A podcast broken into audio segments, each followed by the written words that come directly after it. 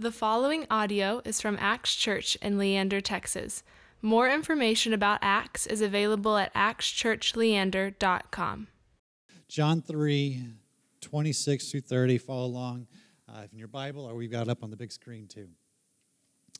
And they came to John and said to him, Rabbi, he who was with you across the Jordan, to whom you bore witness, look, he is baptizing, and all are going to him. John answered, A person cannot receive even one thing unless it is given him from heaven. You yourselves bear me witness that I said, I am not the Christ, but I have been sent before him. The one who has the bride is the bridegroom. The friend of the bridegroom who stands and hears him rejoices greatly at the bridegroom's voice. Therefore, this joy of mine is now complete. He must increase, but I must decrease. Thank you very much. Um, I want to first, I'll, I'll kind of introduce myself a little bit, but I also want to give a, a quick uh, affirmation of one of those announcements. Uh, I've been around children that have been on the receiving end on Operation Christmas Child. If you, uh, we live in a cynical world where it's very easy to be like, oh, I wonder if this organization really represents this or if this or that. The impact that those boxes can have on a kid's life is real.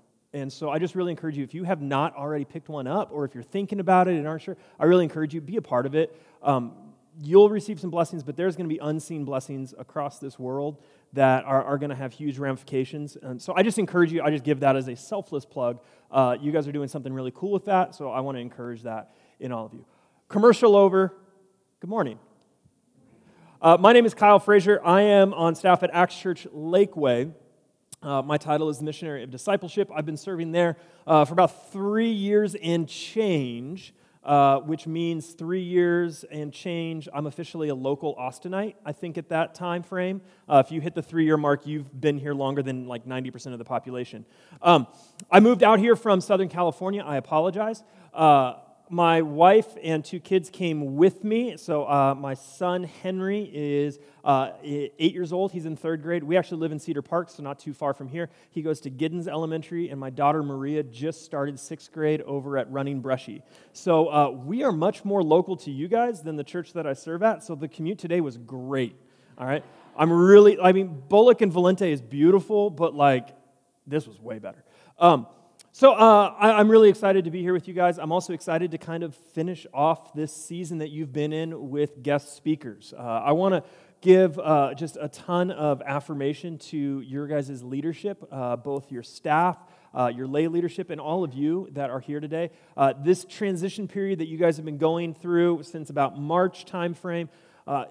as someone that has a vested interest in the Axe Church network and a vested interest in the success of Axe Church Leander, I want to affirm all of your guys' leadership and all of you guys for being a part of this and staying a part of this, for continuing to push forward. And uh, I'm so glad that the Millers are almost here. I don't know if saying they're almost in town is like a threat of like, Kyle, bring it today, because they could step in at any moment. Um, but the, the next level that you guys are going to be able to go to because of their presence and because of the way God's already used you guys is really, really amazing. And I'm excited to see what this next season looks like for all of you guys. Uh, we, across the network, have been in a series called Sola. All right, you can see the title on there. Um, and it is to celebrate the Reformation and to celebrate the 500th anniversary of the Reformation. Because 500 years ago, the church kind of went through uh, this season of reclaiming what faith is all about. Uh, the church had kind of fallen away from what God originally intended and for what the teachings of God were originally set up for, and it kind of fallen into this new realm that was taking everyone away from the core belief that we are called to have. So the Reformation was about reclaiming and reforming ourselves around these five concepts uh, and, and they're represented in the phrase sola, which means alone. So sola gratia means grace alone, sola fide means faith alone. Uh, soli deo gloria means glory to God alone. Sola scriptura means scripture alone. And today we celebrate sola Christus, which means Christ alone. Uh, today is the day that we celebrate the Reformation. Today is the day that we celebrate uh, Christ alone, because it is Christ and Christ alone that provides us salvation. It is Christ and Christ alone that provides us eternity. It is Christ and Christ alone that is uh, where all of our hope should rest in, because Christ is real, Christ is present, and Christ is powerful. Uh, you guys got to celebrate uh, the Reformation as only Lutherans can with bounce houses, brats, and beer. Uh, so, congrats on that. You guys are signed off. But really, today is what we're all building towards. It is Christ that we get to celebrate, it is Christ that we get to hear, it is Christ that we get to receive, and it is Christ that we then get to live out. So, let's go to God in prayer before we get too much further. Uh, dear God and Heavenly Father, we come before you today just humbled by your love and your grace that is shown to us over and over again through your Son uh, through his death on a cross, through his resurrection, and conquering sin, death, and the devil. Lord God, we pray for open hearts and open minds today, that we can hear your words, that we can receive your words, and then we can leave here living out your words. Lord God, we thank you for everyone that is gathered here. We thank you for the chance that we are in community with one another, that we are not in this alone. Uh, we are in this together as a family, but we are also in this together with you. Lord God, we pray all these things. And all God's people said, Amen. I did a good prayer. The AC kicked on. All right. Uh, I want to. We're going to be bouncing around a little bit. We're going to get to those verses that we just read uh, from John the Baptist uh, here in just a little bit. I'm going to kind of read the last verse in that because that's going to be a key thing that I want you to hold on to, and then we're going to bounce around a little bit. But it says this: John the Baptist, uh, at the finish of that section, says, "He must increase. He being Jesus Christ must increase, but I must decrease." He must increase, Christ must increase, I must decrease. All right?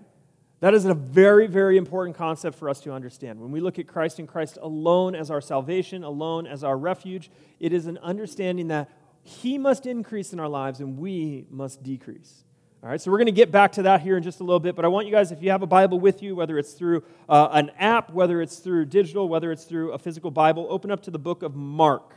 We're going to be in Mark chapter 4, starting at verse 35. Now, Mark 4:35, this is a famous story. You guys probably heard some variation of it before, or at least heard the concept of it. But this is uh, the, the miracle of Jesus calming the storm. And this is uh, one of, if not my favorite story throughout all of Scripture, because I think there's so much deep context to it and so much richness that we can pull from to understand who Jesus Christ truly is.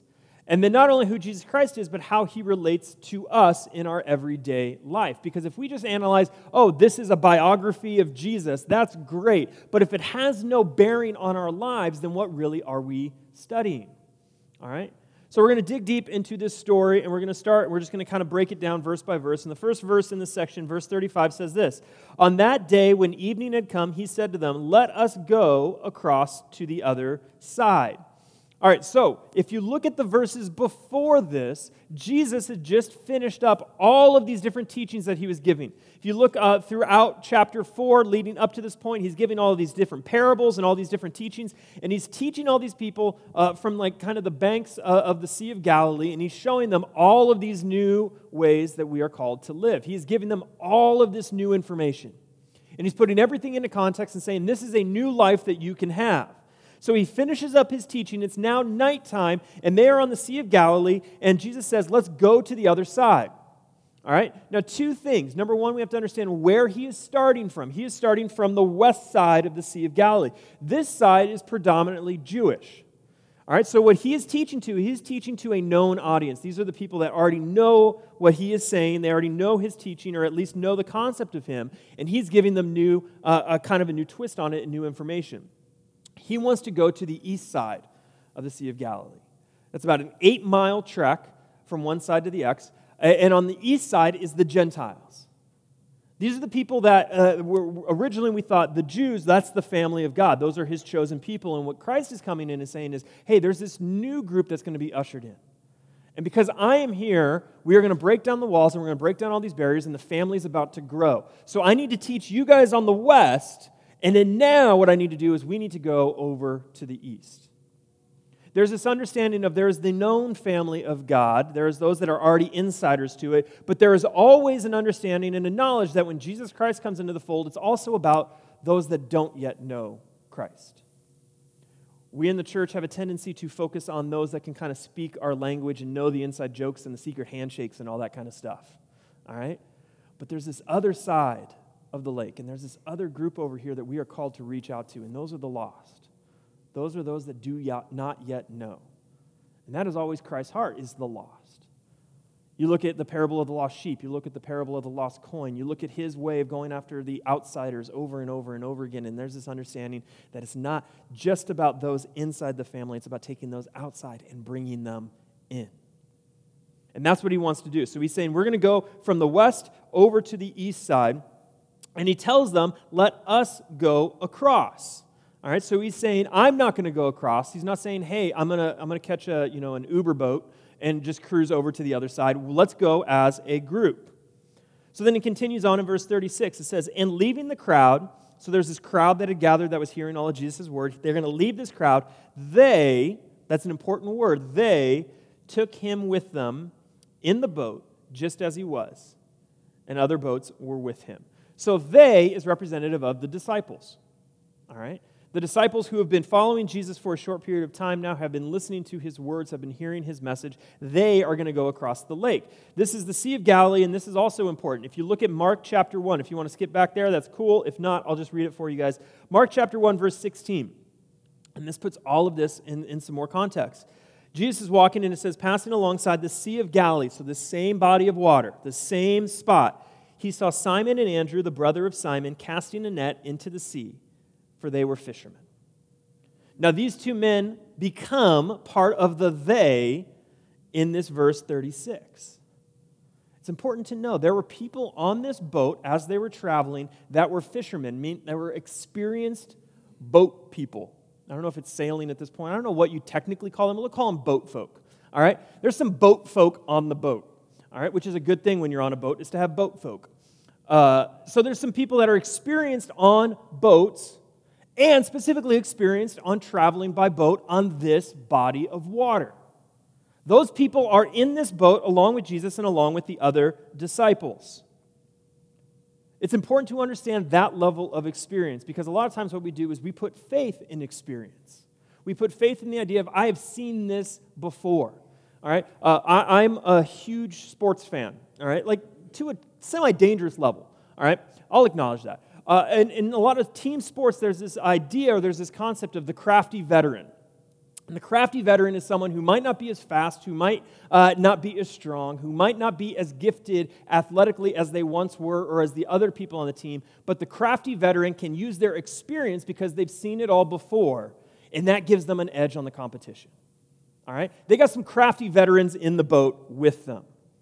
So everything should be fine. It's only eight miles. It's on a body of water where you have some experienced boat folk ready to take them across from the west to the east. Everything should be fine. But then verse 37 says, And a great windstorm arose, and the waves were breaking into the boat, so that the boat was already filling. Now, we have the experienced people uh, on this body of water, but here's what is really important to understand even more about the Sea of Galilee. Sea of Galilee is uh, inland from the Mediterranean Sea. And what will happen is cold air will come off the Mediterranean Sea, will kind of hit this mountain range that is, that is right to the west of the Sea of Galilee, and then kind of go over that, get even colder, and then hit the Sea of Galilee. Now, once it hits the Sea of Galilee, the Sea of Galilee is below sea level, all right? Uh, it is below sea level, and it tries to keep traveling, but there's kind of another uh, elevation on the other side. There's like another mountain range. And that kind of keeps that cold air hovering right over the Sea of Galilee. And the Sea of Galilee, because of its location, has warm air coming off of the water. So, what happens when warm air fights with cold air? Storms, all right? That's, that's important to understand. Based on the geography that they are around, based on the location that they are at, the location that these fishermen had experience in, storms are a regular occurrence. They happen all the time. They happen all the time. All right? Uh, when I lived in Southern California, I had a, a friend of mine that would drive out uh, to the Phoenix area during monsoon season. And he just was enamored with uh, lightning storms and heavy rain and all that kind of stuff. I grew up in San Diego. The only weather I know is 75. All right? So that stuff is terrifying to me, but he loved it. He had been so used to it. And I'd be like, Tom, aren't you scared of the storms you're going to face? He goes, No, I've been in them all. I've seen them all. They're great, they're wonderful. This level of confidence that comes with this experience of facing these storms. So, if on the Sea of Galilee there is a regular occurrence of storms, and it is a regular occurrence for the fishermen of the Sea of Galilee to be caught in those storms one would reason having those guys on the boat would keep everyone in check, would keep everything calm.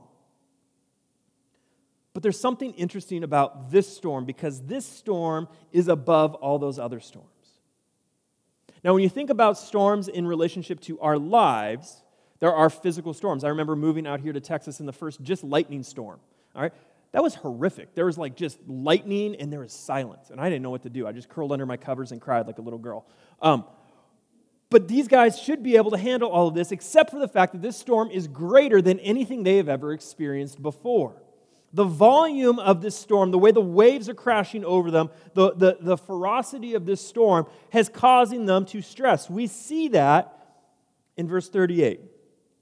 So there's two responses there's the response of the disciples, and there's the response of Jesus Christ.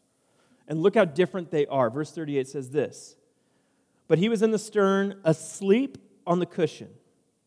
And they woke him and said to him, Teacher, do you not care that we are perishing? Now let's look at the response of the disciples, which include experienced fishermen on the Sea of Galilee. It is not, we might perish. It is, I'm nervous we might perish. It is not, hey, Jesus, I got some anxiety going on. It is doom and gloom. It is definitive. We are about to die. There is no hope to be found. Don't you care that death is knocking on the door? So you have someone in absolute hysterics. And what is Jesus doing while all this is happening? He's taking a nap. All right? There are two times in my life that I am guaranteed to take a nap. Two times. Number one is when I go and see a movie with my kids. All right? I love taking my kids to the movies because I get about an hour and a half of solid sleep. It is the perfect temperature in the room. It's dark. The seats are comfortable. And we, uh, the end of the movie hits, and I tell my kids, "Hey, Henry Maria, how was the movie?" They say, "Great, Dad. How was your nap?" I say, "Great," and we leave. It is a great system we have worked out. All right. So I'm a lock for a nap there. I'm also a lock for a nap later this afternoon. It's going to be a good day. Sunday afternoons are a perfect napping day. There's this exhaustion that kind of can come from teaching, and especially when you're teaching in front of a bunch of people, and that's what Jesus just did. So there's this finite element of Jesus that he is able to sleep based on all the teaching that he just did. He knows, hey, I need to get from this side to this side, but in the meantime, I'm going to get a little nap. And he's only able to do that because he's able to stay calm. I am incapable of napping or sleeping when I am stressed.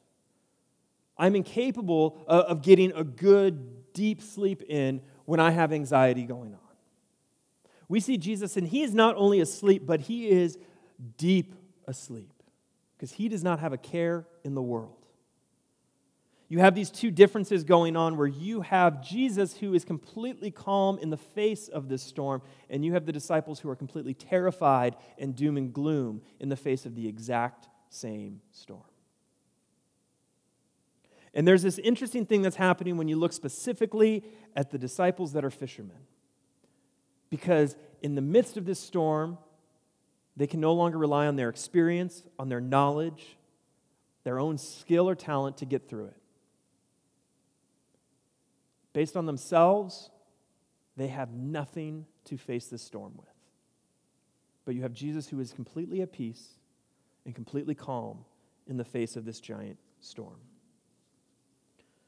And verse 39 hits and he says, And he awoke, being Jesus, and rebuked the wind and said to the sea, Peace, be still. And the wind ceased, and there was a great calm. Uh, raise your hand if you've ever almost sunk a boat before.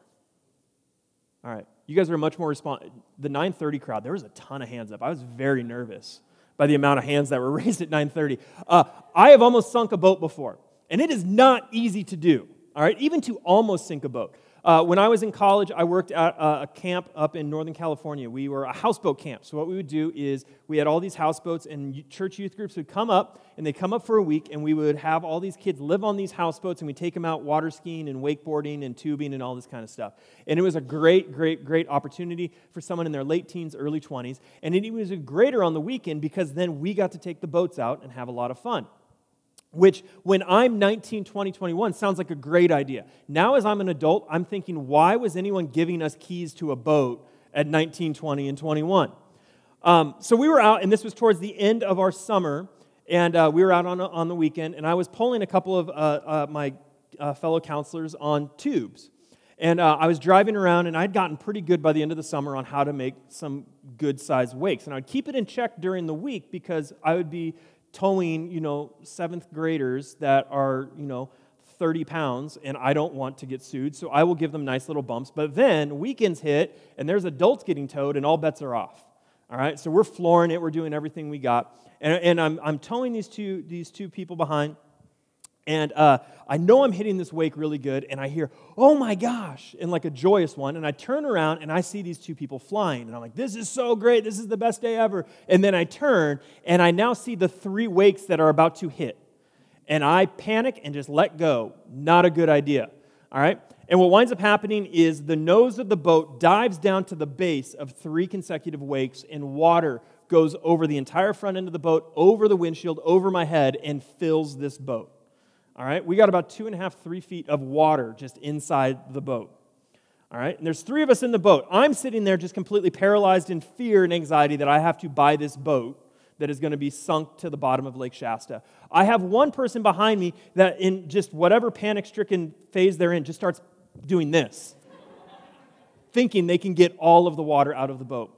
The third person, I look around, they jump out the boat and just start swimming for shore. They have completely bailed on the entire situation altogether. All right? Uh, there is this terrifying feeling when you are faced with a boat that, it, that is about to sink. You are paralyzed in fear, or you're going to bail on everyone and swim for shore. Jesus, though, does this. This boat is bringing on water. The storm is crashing all around him. The waves are, are just coming into the boat. The experienced boat folk have no clue what to do. And Jesus stands up and he says, Peace, be still. And immediately the wind ceased and there was a great calm. In the face of certain doom, in the face of certain death, in the face of certain troubles, in the face of certain pain, in the face of certain uh, difficulties, in the face of all of this stuff that surrounds us that we are incapable of handling on our own, that we either cut rope and bail on everyone, that we feel like, oh, we can do something about it. When we just get paralyzed by fear, Jesus comes into the situation and Christ says, Peace be still. And he saves them when they could not save themselves, in the same way he saves us when we are incapable of saving ourselves. Those three words, peace, be still, were powerful in that moment because it calmed a storm, but can be powerful in our lives too because it can calm a storm. Whatever stress, whatever anxiety, whatever pain or hurt we are going through right now, whatever uh, situation that is just overwhelming us that we have no idea what to do with it, understand that uh, Jesus Christ is speaking into that and saying, Peace, be still. And he can say that because he has complete confidence, because he is all powerful and He is there with you. You see, what's interesting is Jesus didn't say, hey, why don't you guys go across the lake? I'm going to do a little uh, loop around. I'll take the scenic route and I'll just meet you on the other side. He chose to be in the boat with them. And the storms and difficulties of lives will hit, and they will hit to great deals that we've never dealt with before. There are storms that we can manage, or storms that we can kind of force our way through, and then there are storms where the big one hits and we don't know what to do. But we need to understand number one, Jesus is in that boat, and number two, he is speaking these words Peace be still. And he continues on in verse 40. He says, He said to them, Why are you so afraid? Have you still no faith? Because ultimately, what it becomes is a question of faith. Specifically, what or who are you putting your faith in. We have a tendency to put our own faith in ourselves in times of difficulty. We take on more control. We become that person that's just trying to splash water out of the boat to save ourselves. We rely on our experience or our knowledge or, or, or, our possessions or whatever it might be around us. And we feel like we, if we just take more control, if it becomes more about me in this circumstance, I can rescue myself. And the true calling of a follower of Jesus Christ is to say, it is not about you. You must decrease so that the power of Christ may increase. It is about less of you and more of them because what you have will not get you through these big storms. What you have will not get you through the big problems and troubles of life. But what you do have is access to Jesus Christ, who will. You have a Savior that is saying, Peace, be still. And then verse 41 says, And they were filled with great fear and said to one another, Who then is this that even the wind and the sea obey him? It's odd, but what Christ did was so great that they aren't sure what to do. They're just kind of paralyzed by all of this. They were saved in spite of their failing as a follower because what they should have done first is woken up Jesus Christ and said, Jesus, save us from all of this. Save us from this imminent doom. And instead, what they said was, Jesus, let me tell you how bad it is. Let me tell you that it is already over, it is already finished. There is no way that this situation could be redeemed in any way, shape, or form. And what Jesus says is, No, I know how bad it is. I'm not demeaning you, I'm not putting you down, I'm not saying it's not difficult or a struggle, or I'm not saying that it is not something to be feared, but what I am saying is my power is greater than all of that, and the peace that I can promise you is greater than that. So then we continue on, or we jump back to John 3. And these were the words that were read earlier, 26 to 30. It says this And they came to John and said to him, Rabbi, who was with you across the Jordan to whom you bore witness? Look, he is baptizing, and all are going to him. So they're saying, John, it's no longer about you, he's making it about him. But John answered, A person cannot receive even one thing unless it is given him from heaven. You yourselves bear witness that I said, I am not the Christ, but I have been sent before him. The one who has the bride uh, is the bridegroom. The friend of the bridegroom who stands and hears him rejoices greatly at the bridegroom's voice. Therefore, this joy is mine uh, of mine is now complete. And he says this He must increase, but I must decrease. The disciples were powerless until Christ came in and saved them. Christ alone can save. It is not ourselves, it is not our ability, it is Christ alone that can save. John the Baptist recognized this. He modeled this for his followers. He said, These great things that I've done are nothing in comparison to what Christ is due. Everything I have done is just merely to point to Christ and say, He is the one that can save. And this is a model behavior that we uh, have for us is the understanding that Christ alone can save, so Christ alone should receive the glory. We must decrease. Our own power is paling in comparison to his. And we reach this realization that through storms, difficult times, things that are overwhelming us, we can only survive through the power of Christ on our own power, I can improve my life. I can make things kind of happen and I can make some comfort exist in my world. I can improve our lives, but only Christ and Christ alone can save our lives. And once we came to come to a recognition of that, that Christ and Christ alone can save, there's this really cool part to the story of the storm that happens. You see, Jesus was saying we need to go from this side of the sea to this side of the sea. We need to go from those that already are, have a knowledge of me to those that do not yet have a knowledge of me. But somewhere in the middle, something big happens and something painful happens and something hurtful happens. And those disciples have this moment where they're in the middle of the Sea of Galilee, and I'm sure they had this kind of secret discussion, whether it was inside their own head or with one another, and they were kind of trying to figure out what do we do now? We're signing up for something that's going to be difficult, that's going to be hard. What do we do? Do we cut bait? And we look at Mark chapter 5, verse 1, and it says, They came to the other side of the sea. And that's where the story continues on. They kept going. But they kept going with a new understanding that when Christ says, Peace, be still, when Christ says, I have this, when Christ says, I am in control, I will take care of you, I will be there by your side, I will not leave you in the face of these storms, I will never forsake you. I will face all of these with you, and I will use my power so that you, you may be okay. But you need to continue on. You need to push through and you need to persevere. There are storms in this world that are very real. There are storms in this world that are very painful and difficult to go through. But Christ and Christ alone will see us through them, will see us to that other side. Let's pray. Dear God Heavenly Father, we come before you right now just thanking you that through the work of your Son, Jesus Christ. Through his saving work, where he was able to conquer sin, death, and the devil, through his death on the cross, through his resurrection from the grave, uh, we have eternity promised with you. Lord God, uh, we come before you right now knowing that we are broken, knowing that we are in need of your grace and your forgiveness, but we also know that you are a God that is offering that grace and forgiveness to us and free of charge. Heavenly Father, we thank you for the community we get to belong to, that we get to face the storms of this world, not by ourselves, but in community with one another as we focus on being in community with you.